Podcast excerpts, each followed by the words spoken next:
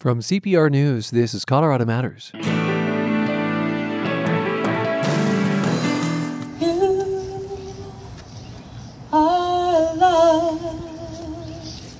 A vigil in Arvada for Johnny Hurley, a man police call a hero and whom police killed. Today, can training prepare law enforcement to determine quickly who's friend or foe?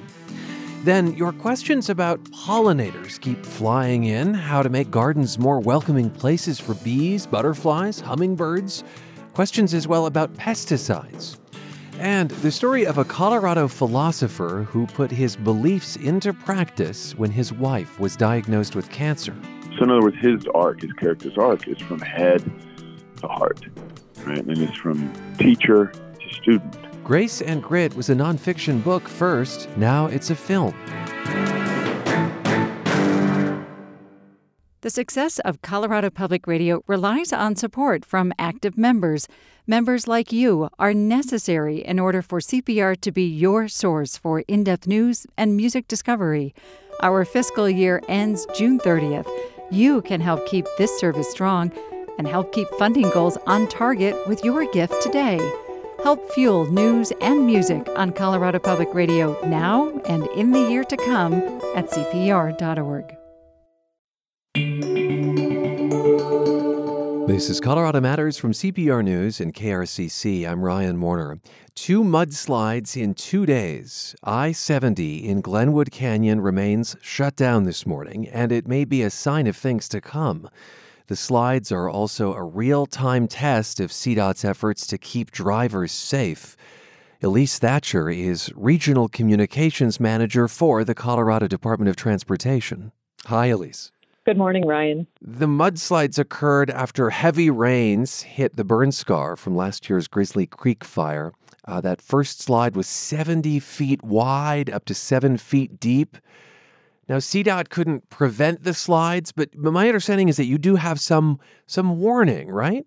Absolutely. So on Sunday night, we were mobilizing to respond to a flash flood warning, and in that event, we quickly clear the canyon both of motorists and also uh, folks from the rec path and the rest areas if they're open at that time. And we were evacuating people from the canyon, and in the process of closing it, when the mudslide came down, we got that notification uh, shortly after the flash flood warning was in effect. So both of those were right around 4:30 on Sunday afternoon. So that was the second slide, and there was a similar uh, sense of what was coming with the first slide. Yes, on Saturday afternoon there was a flash flood watch, so that's the less severe heads up, if you will, from NOAA, saying that there was the possibility of a flash flood event to take place. In that case, we're on standby a slide did take place, and that was on Saturday afternoon. For that first slide on Saturday, uh, there were some vehicles affected, but no no injuries, no deaths. Correct. Correct. Yeah. Yeah. Is this just the new normal in Glenwood Canyon in, in light of climate change? That's a great question, and it's a big part of what we'll be monitoring and gathering information on going forward. This is new territory in the sense that we have not had a burn scar up above I 70 in Glenwood Canyon. At the same time, as many motorists know, we do have a lot of rockfall in the canyon and have over the years, including ones that have required closures for cleanup. So it's a little bit different this summer, but at the mm-hmm. same time, it's very similar to what it's like in years past. How soon do you think the canyon might reopen? We are aiming for reopening eastbound lanes uh, approximately late morning this morning on Monday, and uh, we're working to remove the debris from the westbound lanes as quickly as possible. I'm curious how you remove the mud and rocks. Uh, what is the equipment, and how many can you kind of get into that narrow canyon? Yeah, we were able to get, I think we had eight different kinds of heavy equipment working overnight on Sunday night, and they did work through the entire night. We transitioned to a new crew on Monday morning so that we've got fresh folks out there working. They were various kinds of front loaders. Our crews were able to coordinate using different pieces of equipment at the same time so that we could actually maximize the amount of kind of soupy mudslide material with small rocks uh, more efficiently than we had originally anticipated. So that is a big reason why we were able to clear so much from the eastbound lanes and aim to reopen this morning, if at all possible. So it's a kind of choreography, I hear. When I 70 is close to the canyon, the detour is rather extreme, isn't it? Well, such is the nature of driving in Colorado's mountains, as so many of us know. The detour does take approximately two and a half hours longer than the normal travel through Glenwood Canyon. Um, and this is the northern detour route going from Rifle to Craig to Kremmling and then back down to Silverthorne, where Highway 9 reconnects with I 70. The reality is, a lot of folks think they can take a shortcut uh, because that feels and looks long. They think they can take a shortcut by using Google Maps or Apple Maps to take one of the rougher roads nearer to Glenwood Canyon. We are strongly asking that drivers not use any of those suggested routes because they are truly rough roads. They're not made for regular traffic. Often they're four by four hmm. mountain passes and they're definitely not made for freight or commercial traffic. So be sure to stick on that alternate route. It's much better to have a, a, slightly longer day than planned than to get stuck in an area with no cell service and maybe a broken axle. One last thing before I let you go, Elise. I know it's been an intense weekend for you. This is an, a rare section of highway where it is stacked. Is that a benefit in a way because you can kind of contralane one portion of the highway, or is that more difficult because there's two stories to work on? It's probably a little bit of both. It does help that they're separated in the sense that it makes it easier if we absolutely have to. It's easier for us to run both directions of traffic on one deck if absolutely necessary, for yeah. example, during construction last summer. And it did mean that, yes, the mud flow affected only two lanes during at least one of the slides. Uh, and it, of course, affected all four during the other. At the same time, it does make you know some kinds of maintenance and operations challenging and, and repaving. So I would say it's probably a mix. Thank you so much for your time. Thank you, Ryan. We appreciate it. Elise Thatcher is Regional Communications Manager for the Colorado Department of Transportation. Meantime, Glenwood Springs is restricting outdoor water use after the mudslides to make sure its water treatment facility doesn't get overwhelmed. So, watering lawns, washing cars, and filling pools is prohibited through Wednesday morning. Residents are also asked to take shorter showers and avoid running dishwashers and washing machines.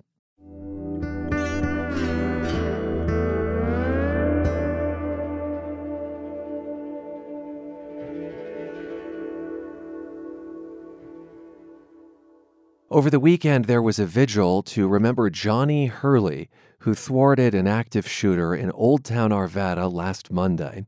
Loved ones sang, recited poetry, and spoke. Johnny's at the Army surplus store because he's prepping. He knows at some point he's going to be needed.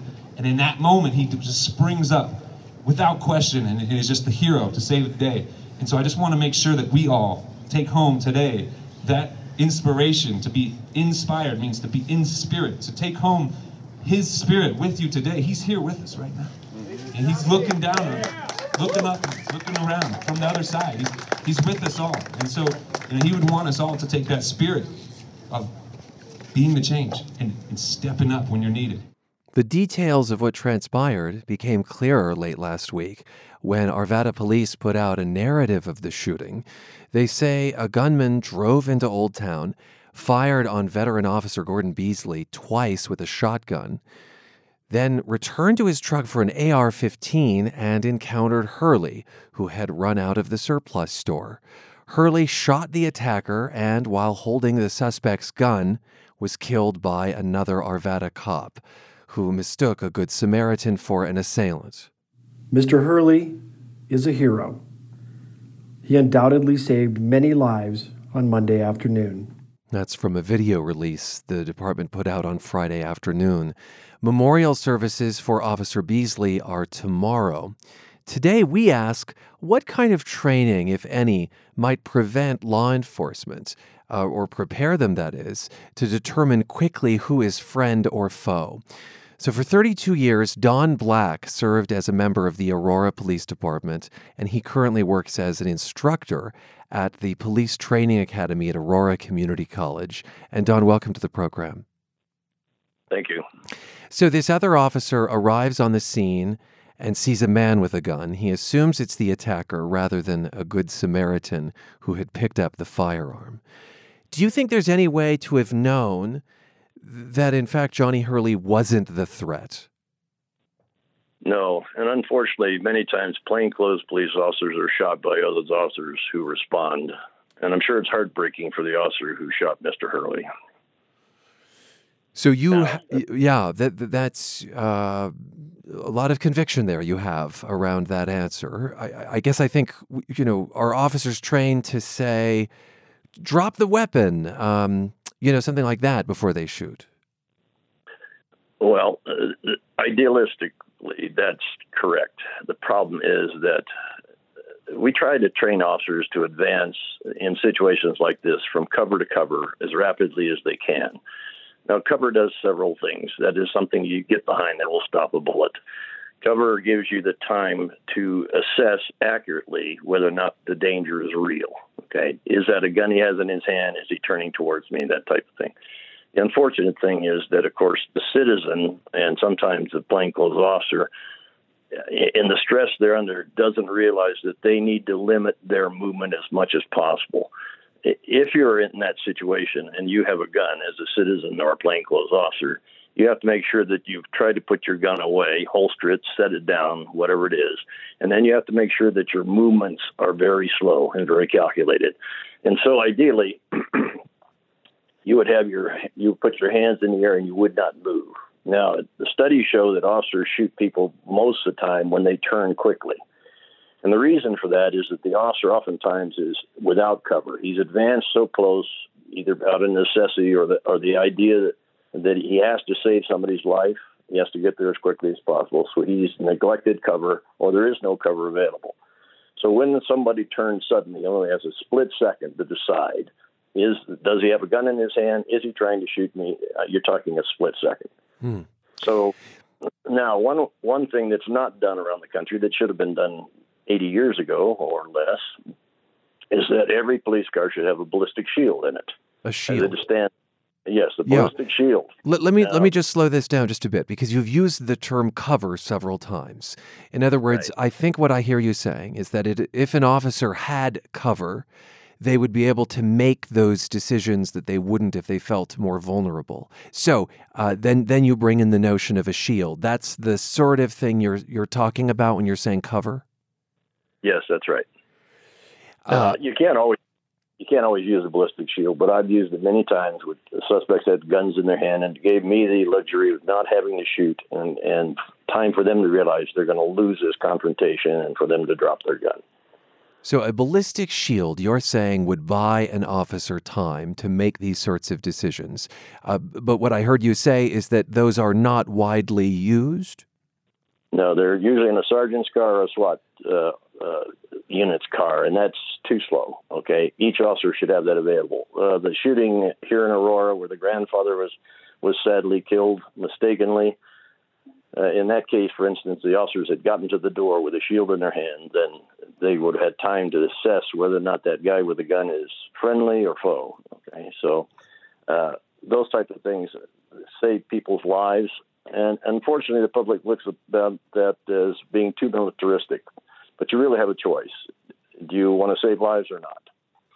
Can and you? that simple. I'll have you describe a ballistic shield in just a moment, but you did make reference there to that Aurora man. Was a Vietnam veteran and grandfather, shot and killed by your former police department after he'd killed an intruder in his home. Police arrived on that scene and saw the homeowner, Richard Black, holding a gun and shot him. Uh, you're saying that if police responded to calls, be it a home invasion or domestic violence or active shooters, if they had shields, you think it would help in situations like that? Not only would it save other people's lives, but it enables, uh, for instance, in a school shooting, the officers to be more aggressive in their entry.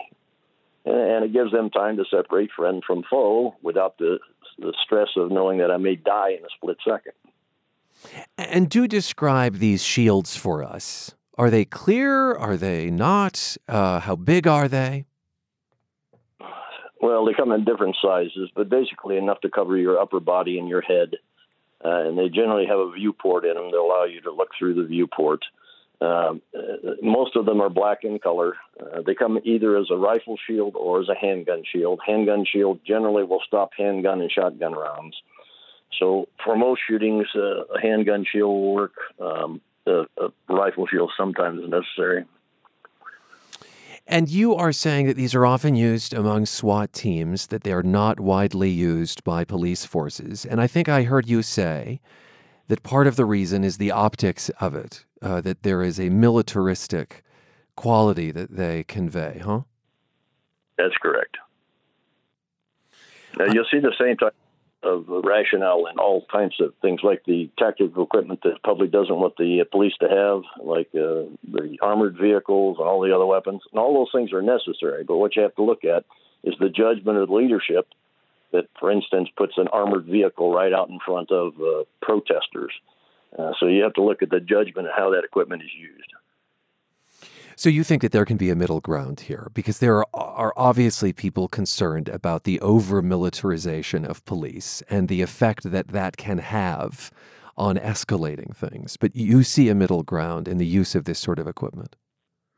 I do, in, indeed. Uh, most of the time, uh, law enforcement has complained for a long time about the lack of leadership in law enforcement and the lack of training. And the training is grossly inadequate. Just briefly before we go, do you have any advice for civilians who carry a firearm, who see an attack going down, and who are inclined to step in? Well, again, if you get involved, then you have to understand that the police are going to be responding. So, what you need to do is to put that weapon away, to make sure that you've got your hands up and that you don't move or turn suddenly. So, you stand there motionless. Police are looking for sudden movements. That's what causes the stress he's turning on me suddenly. I have no cover. I have to make a split second decision and shoot. So you want to eliminate that possibility by remaining motionless.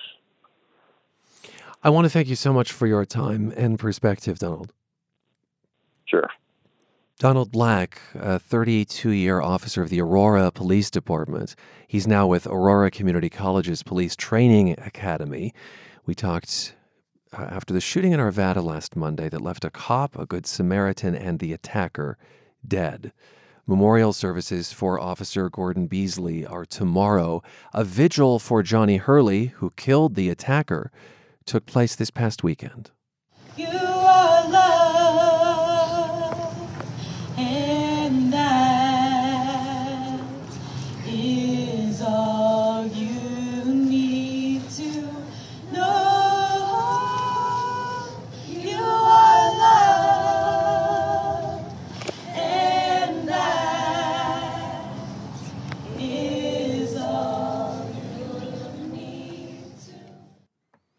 The history of Trinidad on Colorado's southern border has been dominated by booms and busts since its founding in the 1860s.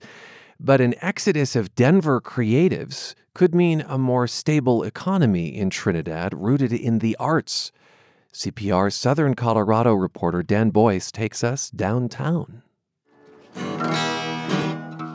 Outside of the Trinidad Lounge, an old man who calls himself the Blind Man of God plays guitar and sings for pedestrians, wearing a ball cap covered with depictions of pot leaves and sunglasses, even though it's early evening. I know what's going to happen here.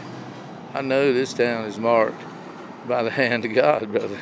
Theron Sandy followed his son here a couple years ago from North Carolina. He says he's had dreams that in Trinidad, God will restore the sight he lost as a teenager.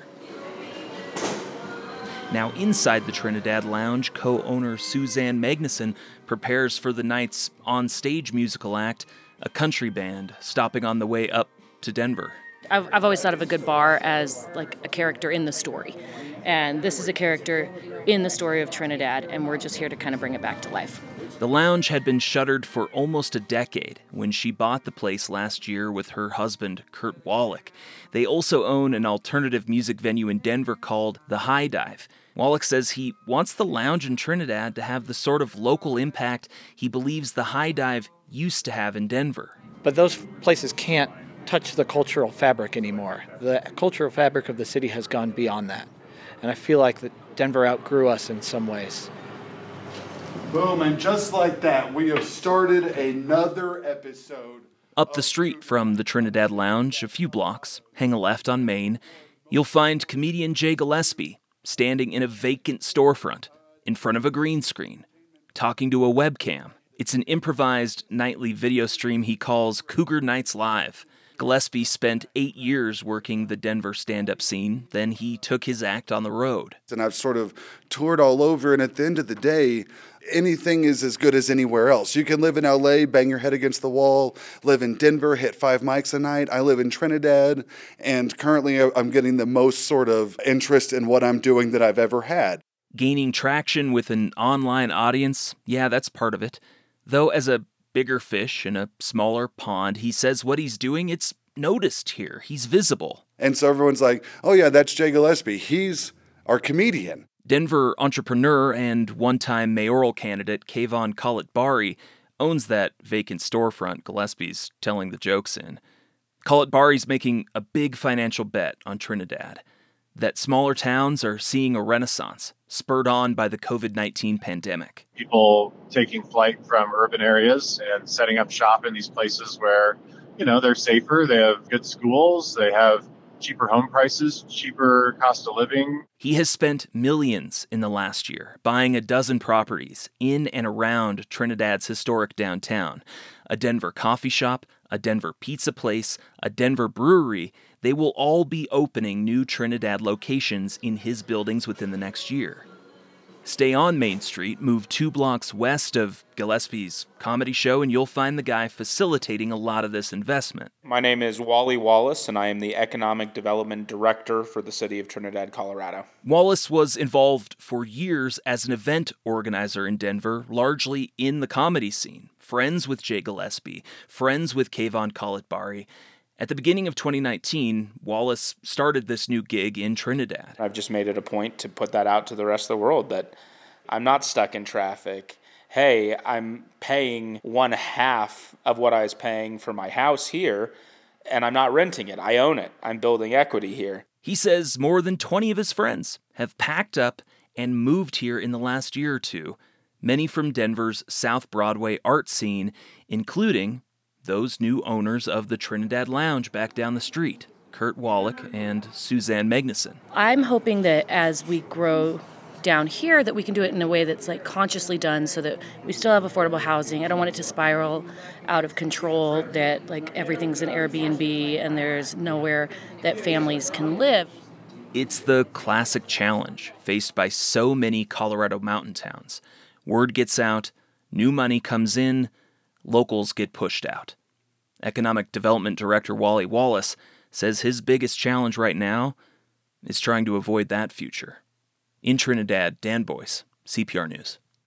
And Colorado Matters continues in the next half hour with more of your Colorado Wonders questions about pollinators, from native plants to pesticides. I'm Ryan Warner. You're with CPR News and KRCC. Paula Williams is transgender and author of As a Woman, our pick for Turn the Page with Colorado Matters. It's a fresh look at the gender gap. She has no idea how much harder it is for her than it is for the guy in the Brooks Brothers jacket in the office across the hall. I know. I was that guy.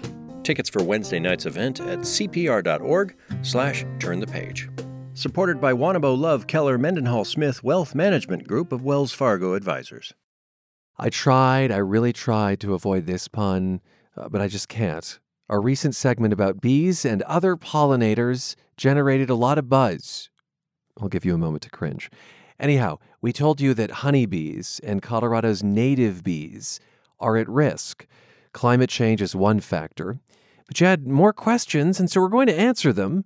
We've invited back CSU Extension horticulture agent Lisa Mason, who also leads Native Bee Watch, a citizen science program. Hi, Lisa. Hi, Ryan. Glad to see the pun didn't make you run out of the studio. Just a little cringe. Just a little cringe, a mini cringe.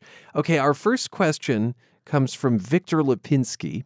Uh, just a little backstory. Victor and his wife got stranded in Colorado during the pandemic, fell in love with the state. Uh, they live in Louisburg, North Carolina, but not for much longer. We've just sold our home. We're leaving here July 14th and we're heading out west. Specifically to Castle Rock, and Lipinski and his family care a lot about bees. My daughter's a beekeeper too, a newbie, you can say. And I was, I, and I was wondering, like, what can we do to help the bees? What kind of plants can we plant that would help pollinators, not only bees, but pollinators? So, are there drought tolerant plants that native bees and uh, maybe even honeybees love? Absolutely. There's a wide variety of beautiful flowers you can plant in your yard. Um, bees generally go to white, yellow, and bluish colored flowers. Hummingbirds, if you want to attract them, they're going to go for the red and the, the orange colored flowers. And butterflies in general just like brightly colored flowers. Different shapes of flowers are going to attract different pollinators. So, uh, bees would need a landing platform. Uh, so, penstemons are, are great. They can crawl right into the penstemons. Um, blanket flowers, sunflowers, those are all great options. And they're all drought tolerant too. So, you'll definitely save on your water bill. Okay, this is fascinating. So clearly, there has been research as to what color flowers attract which pollinators. Absolutely. And native plants are an excellent option and have a lot of those traits already built in. So native plants, you really, you really can't go wrong. Um, and all these flowers add a variety of color. You know, everyone wants a, a very aesthetically pleasing landscape. Um, native plants and drought tolerant plants are definitely a great way to go. Okay, run through that one more time for us, just because it goes by rather quickly. What colors were good for bees and what colors were good for hummingbirds? So, so hummingbirds like red and orange colored flowers. Okay. Generally, uh, bees prefer blue, yellow, white, um, sometimes uh, other pale colored flowers. Um, those are general guidelines guidelines. Another good guideline to look into are to make sure the flowers you're planting have uh, the, the plant reproductive parts. Make sure they have the pollen and nectar sources available because horticulturalists, uh, we, we breed plants, we propagate plants, and uh, in that process, certain varieties, the, the pollen and nectar is actually bred out of the plant. So Oh. it doesn't have, it's a, beau- you have a beautiful flower for the landscape, but it doesn't have any of those pollen and nectar sources for the, the insects. And how do I check that? How do I know that when I'm choosing a native species? doing research and and there's a lot of great plant lists out there but also you can just look inside the flower look for for the anthers with the pollen on them uh, can be a great way and if you're in an outdoor garden center where are the bees visiting uh, that can be another good way look for the bees Oh, that's interesting. Uh, it's funny that you said that hummingbirds like red flowers because I think of hummingbird feeders are almost always red from what I And remember. that's correct. They are attracted to that reddish color. But a key also to attracting hummingbirds is a lot of the diet of hummingbirds in the summertime are other insects. So by planting nectar, f- flowers that have a lot of nectar, you attract insects, which then attract hummingbirds. Okay. And you want people in general to avoid repetition in their garden. In other words, the, the more variety you can have, the better, correct? Variety is good. Small groups of the same plant can be beneficial though, because when bees pollinate, they transfer pollen from uh, one plant to another plant of the same species. Okay. So you don't want a monoculture in your garden, but it's okay to have pockets of similarities. Absolutely. Yeah. Uh, we should move on perhaps to questions about pesticides. Mhm. A number of listeners wrote in uh, asking about what sorts of threats pesticides pose to pollinators, and in particular, bees. I just want to remind folks that Colorado has native bees, and there are hundreds of species of them. Uh, to what extent are pesticides threatening them as well?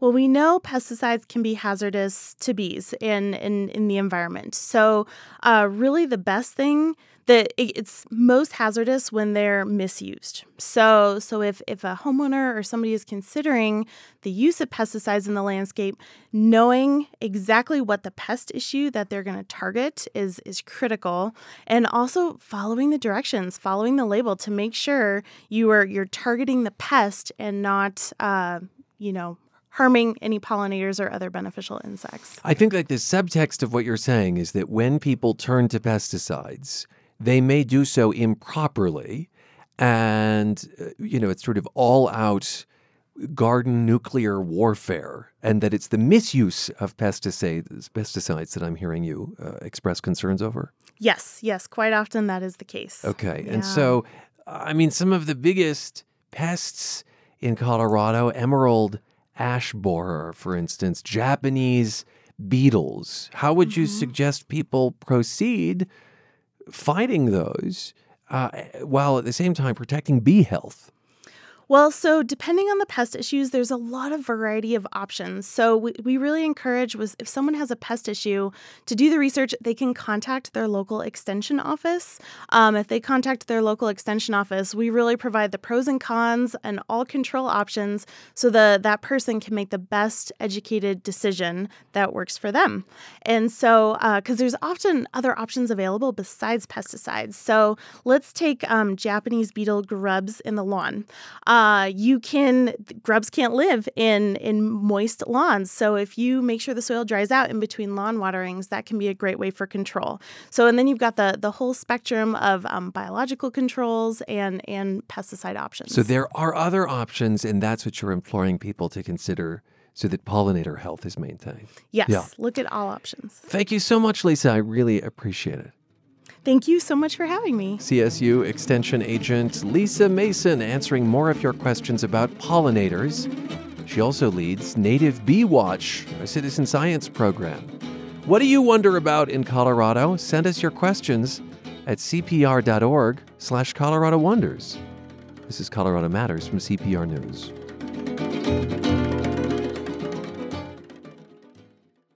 They'd been married just 10 days when the diagnosis came. Treya Killam Wilber had breast cancer, a battle she and her husband, Denver philosopher Ken Wilber, would wage together until her death in 1989. Wilber shared their love story in the book Grace and Grit, which is now a movie. I love you more than life.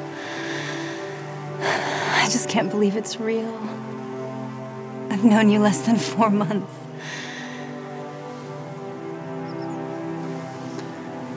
I've been searching for you for a hundred lifetimes. I've slain a thousand dragons to find you.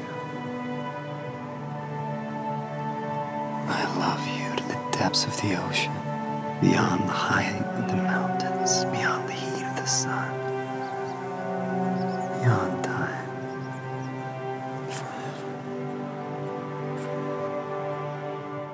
Director Sebastian Siegel adapted this story for the big screen. And Sebastian, welcome to the program. It's great to be here. What stood out to you about Grace and Grit, the book, uh, when you first picked it up? There are so many love stories that uh, have been put on the screen, and oftentimes, in order to fit into the standard expectations in movies, they become conventional. And there are a lot of amazing stories that are conventional love stories. And I think this book is like no other book that I had read before in the way that it's written, first off, by two people, that it essentially chronicles this woman's journals. Uh, and then both he and she are authors of the book together, that you see his writing and her writing. So, as a character study, and just as a reader, when you read it, you really get inside of her head and heart and inside his head and heart. And you can see when they're melding and when they're falling for each other, and you can see when they're clashing. And so it makes for great drama. It's not always easy translating the written word into a cinematic language. What were some of the challenges for you? I think, in terms of adapting, the book is 400 pages, And I had read prior to this, before I had any even notion of making a film around this, I just the author's work, Ken Wilber. I'd read so many of his other books, and they're all books on consciousness. And he's one of the most prolific, widely translated authors in the world. So I think in the adaptation of this book to screen, first off, just being a book it's 400 pages, I think the duty is the, of the writer is to say, well, what, you know, how do I incorporate so much of this into a script that's going to end up being, you know, probably 120 pages or something. And we mm-hmm. shot 117. So the first step is how do you truncate something that's 400 pages into that? And then I think twofold on that is that because the author is so well known and his work is so influential, how do I also subtly incorporate all of his other books? In other words, his mind and his writing, his integral theory of philosophy and psychology and spirituality and transcendence. And so, just as a craftsman, maybe as a cabinet maker, let's say, in the adaptation process for the book itself, I broke the book down into four 100 page sections. And then I used different highlighters in order in the adaptation process to say, okay, this stays in verbatim, like these words from her journals, uh, or this stays in, but it comes at a different spot in the movie, in the script, or this stays in, but it only stays in um, metaphorically, let's say, visually, but it's not told, let's say, in the plot. Mm. So that was the first step of it. And then the second step is then in the writing process, when I took it to screenplay, was to incorporate the author's work. So, in other words, to have him uh, articulate things, whether in his actions or in his dialogue, things that suddenly infused his work into the rest of it. And I thought that was somewhat of a challenge, but because I was very familiar with his work and simpatico with him, uh, it was an enjoyable challenge. Yeah, I liked it very, very much. It makes me think of a, I love the highlighter example. By the way, I'm so glad you said that because. I can picture just this kind of rainbow Technicolor page that must uh, emerge after that. But your description. You, are right. you're right. The, my copy is definitely looks like technical. It's just scribble all through it for sure. Your description of weaving in Ken Wilber's philosophical prowess uh, makes me think of a scene where I believe he's reading one of his works to his wife, Treya. She's going through a really difficult struggle with cancer in this scene. I have a body, but I am not my body. My body may be tired or excited, sick or healthy, anxious or calm, but that has nothing to do with my inward I. I have emotions, but I am not my emotions. Emotions pass through me. Huh, it really helps. It just doesn't last. I feel like I'm crawling out of my skin. One impression I had watching the movie, Sebastian, is that it indeed highlights a lot of Ken Wilber's philosophy and his just his prolific nature. I mean, there are mentions of his many books. I was mm-hmm. less clear on why he falls in love with Treya uh, what her qualities are that he is so attracted to. What's your take on that? Uh, it's a great question. And I want to come back also to that scene after that. Uh, that's sure. a very important scene. The scene's been discussed, yeah, by a number of different people, particularly a critic, so I would like to cover that scene. But uh, in terms of him falling for her, this guy, right, in his 30s when they meet, is already referred to as the Einstein of consciousness. He's written all these books on the psychology of God, if you will, right, on, on consciousness evolution. And uh, he meets this woman who, through his service to her, has to essentially ground all of this brilliance into action. So, in other words, his passage in the book, his arc, his character's arc, is from head to heart, right? And it's from teacher to student in so many ways, right? So I think that he falls for her because he tastes something that is prior to that that he cannot put on the page, right? Necessarily uh, with science or with philosophy or with psychology. Mm. And I think that is why there are so many books about love and so many paintings about love and so many movies and so many poems and so many songs. And we keep creating them because we always have to speak them anew in all the ways that we find them. And I think in terms of that scene that yeah. you brought up, it's such a beautiful scene because I remember when I read that in the book, that's directly verbatim from this woman's journals that she was not feeling well and she said will you you know my lover will you read this to me? And there was a critic who'd been very critical about that scene. She was saying that uh, that she would have smacked him in the head if he had ever done that if that was her lover. The critic had said that and that's fine that's her opinion everyone can have their opinion. However this is what this woman actually asked for. This is direct from her journals. And then moreover when he read that, when he read that verse, and he reads this verse about you are not your your body, you are not your emotions, your emotions pass through you. He's not actually quoting his own work. He's reading a piece from No Boundary, which is one of his earlier works that he wrote. But in that passage in No Boundary that he reads, it's actually quoting Ramana Maharshi, who's one of the most prolific writers. So that's become a very beautiful passage for a lot of people in a number of different practices. Well, Sebastian, thank you so much for being with us. I really enjoyed the interview. Thanks for the great questions, and um, it's really fun to be with you guys. Sebastian Siegel's new film is Grace and Grit, based on the book of the same name by Denver philosopher Ken Wilber. The movie is on demand and in select theaters.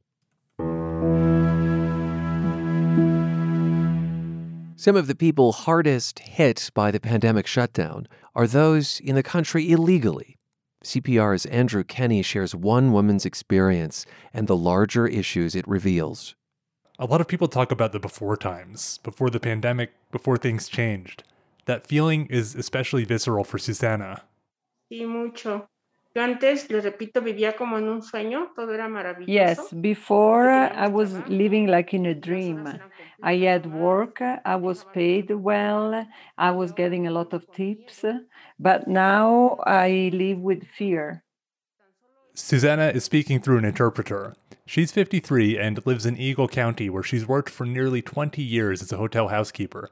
We're not using her last name because she's an undocumented immigrant and she fears deportation. That's always hung over her head. But in recent years, life had started to feel sustainable. Se puede decir que nosotros íbamos de vacaciones. We were going in vacation. I had the money to pay the rent, to pay the bills, eh, and to support my son, uh, who is uh, 16 years old. Uh, and I never had the need to ask for money. Her job disappeared just days after the first COVID 19 case was confirmed in Colorado. It went really, really fast. The state's economy was shutting down, and it was especially pronounced in the high country service jobs that rely heavily on immigrants. Hundreds of thousands of people filed for unemployment benefits across Colorado. Susana wasn't one of them. She isn't eligible for unemployment. I was really worried and really scared because I didn't have money to pay the rent, I didn't have money to pay the food. There may be about 100,000 undocumented workers in Colorado, according to the progressive leaning Colorado Fiscal Institute. Many, like Susanna, pay taxes and fees to the government, and their employers are estimated to pay more than $10 million per year into the unemployment program on their behalf. I was feeling bad because I had paid taxes for so many years, and, uh, and the government was supposed to help me and all the immigrants, but it didn't. Susanna had no choice but to spend the money that she'd saved for years. I was lucky that I had some savings, and uh, that's not very common because uh, many people that um, do, do, not have the opportunity to have savings. But th- those savings they allow me to live for the first three or four months of the pandemic, and then uh, I just uh, when the money ended, I just started to. It drove me crazy. Eventually, some help did materialize. Susanna was grateful to get money from a nonprofit to pay some of her rent and avoid an eviction. But that program offered just a fraction of what unemployment would have paid. There's no safety net um, for them. And, and I would say yes. Like, I think those are probably similar um, stories that we've heard across our state. That's Representative Serena Gonzales Gutierrez. She's one of the Democratic state lawmakers who worked on a package of reforms this year meant to create a state safety net for people who are undocumented. They sent millions of dollars of stimulus funding to something called the Left Behind Workers Fund, a privately operated program that helped laid off workers like Susanna. They also passed a bill to allow undocumented people to get professional licenses and apply for certain state funded benefits. Like, at least since I've been there. It's the most we've ever been able to do. We didn't think we'd be able to do that many. But Democratic lawmakers didn't pass one major initiative. It would have created a permanent unemployment benefits program for people like Susana. She was really hoping for the change. She's a member of the Colorado People's Alliance, one of the main groups pushing for it. And uh, the fact that we've been excluded from that, it makes us feel like uh, criminals. The Colorado Chamber of Commerce argued against the proposal, saying that it would add to the sharp increase in unemployment costs that businesses are already facing. Republicans said that they wanted to focus on delivering benefits to the people who already qualified, and that they didn't want to make Colorado more attractive for undocumented people. Ultimately, the sponsors decided to study the idea and publish a report this fall. Susana and other advocates for undocumented immigrants say that the change still needs to happen. We have really to uh, make sure the government can see us. We have to make ourselves visible because uh, they have to understand that we are contributing to the economy of the country and uh, that we need to be included. She hopes to reach solid financial ground soon, but now that she's been reminded how precarious her life really is, she wants to make sure things are different next time. I'm Andrew Kenny, CPR News. To remember those who've lost their lives to COVID, NPR has been sharing the music they loved. One tribute was for Frank Wynn of Aurora, who died in November. He was 40. Here's his younger sister, Kim Wynn. Growing up, my brother and I were very close. As children, we bickered, but he was always there for me as I think about my brother Frank and just reminisce about my memories of him, um, a lot of it is centered around music. He and I, growing up when we were in high school, we would drive around in his car, and he always had something playing at full blast. And a lot of it was electronic music, but in particular, Depeche Mode,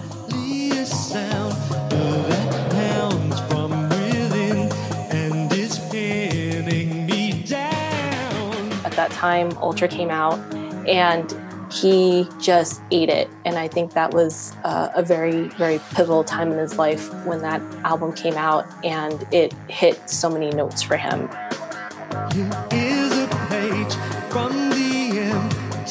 Stage, I think that my brother is, was definitely the type of person that when he was passionate about something, he wanted to share it with everybody that he could. I remember a few years back there was a karaoke party. It was a busy karaoke bar in downtown Denver. And the first song that he performed was Walking in My Shoes by Depeche Mode.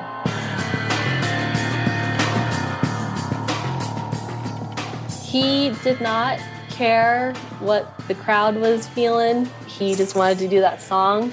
As a little sister watching my older brother go up and perform, that was a funny thing to see, uh, a little embarrassing too.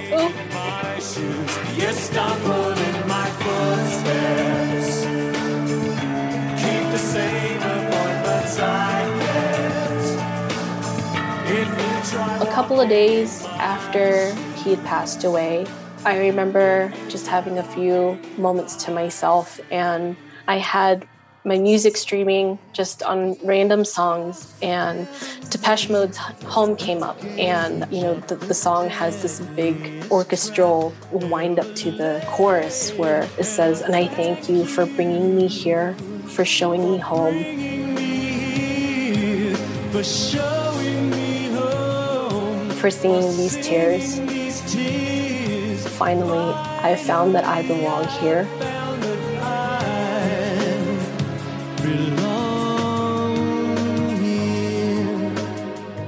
transported me back to those high school years, being in the car, listening to the song at full blast. And I felt like it was my brother talking to me.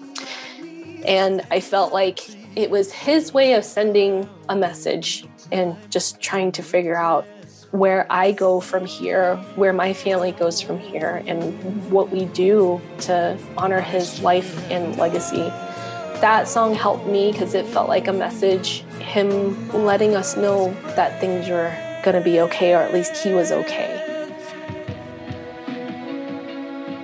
Kim Wynn of Aurora, remembering her brother Frank, who died of COVID 19. The tribute is part of NPR's Songs of Remembrance. And that is Colorado Matters for today, with thanks, as always, to our team Carl Bielek, Ali Budner. Anthony Cotton, Andrea Dukakis, Michelle Fulcher, Matt Herz, Michael Hughes, Carla Jimenez, Avery Lill, Pedro Lumbrano, Patrice Mondragon, Shane Rumsey. And I'm Ryan Warner with special thanks to Monica Castillo. This is Colorado Matters from CPR News and KRCC.